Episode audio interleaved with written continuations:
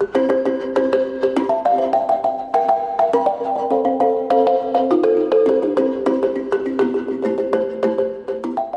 écoutez Guidelines for Living, un aperçu pratique de la vie quotidienne. Bienvenue à votre émission Le Guide de la vie. Le thème que nous allons aborder dans cette émission est à quel point devriez-vous être bon pour que Dieu vous aime? Avant de répondre, jetez un coup d'œil sur la vie des hommes et des femmes qui ont été aimés de Dieu. Considérez un meurtrier qui, dans un accès de colère, a pris un couteau et l'a passé à travers un citoyen. Alors que le sang coulait sur le sable et que l'Égyptien rendait son dernier souffle, un homme dont la vie avait été un jour épargnée par la main de Dieu devint un meurtrier. Il s'appelait Moïse et Dieu l'utilisa pour devenir plus tard un grand libérateur. Ensuite, considérez la vie d'un religieux fanatique responsable de la mort de nombreux chrétiens. Il s'appelait Saul de Tarse.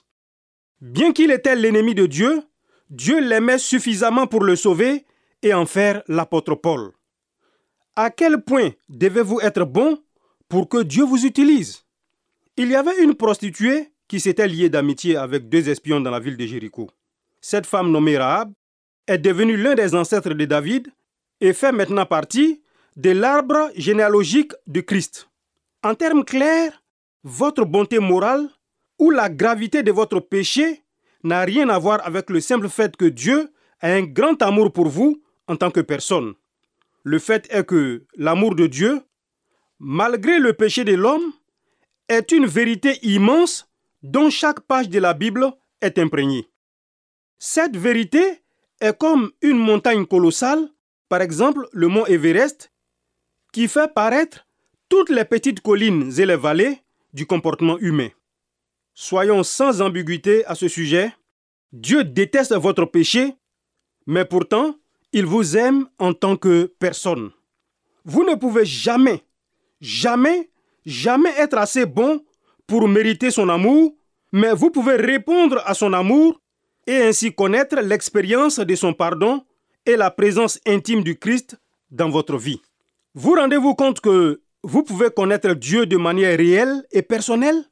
Savez-vous que vous pouvez avoir l'assurance véritable que Dieu a pardonné vos péchés? Dieu enlève les péchés de notre cœur par une chirurgie esthétique spirituelle. Dieu peut essuyer les larmes du regret de nos yeux. C'est à vous de le laisser travailler dans votre vie.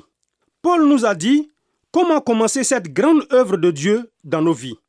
Il a dit, si tu reconnais publiquement de ta bouche que Christ est le Seigneur, et si tu crois dans ton cœur que Dieu l'a ressuscité, tu seras sauvé. Romains chapitre 10, verset 9.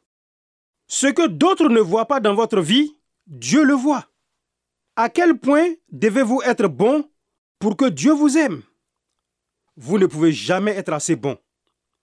Mais vous pouvez simplement dire oui au cadeau gratuit car Dieu a tant aimé le monde qu'il a donné son Fils unique, afin que quiconque croit en lui ne périsse point, mais qu'il ait la vie éternelle.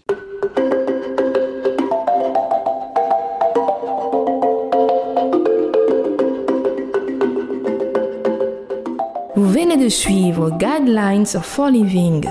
Pour en savoir plus sur l'émission, veuillez contacter la station que vous écoutez.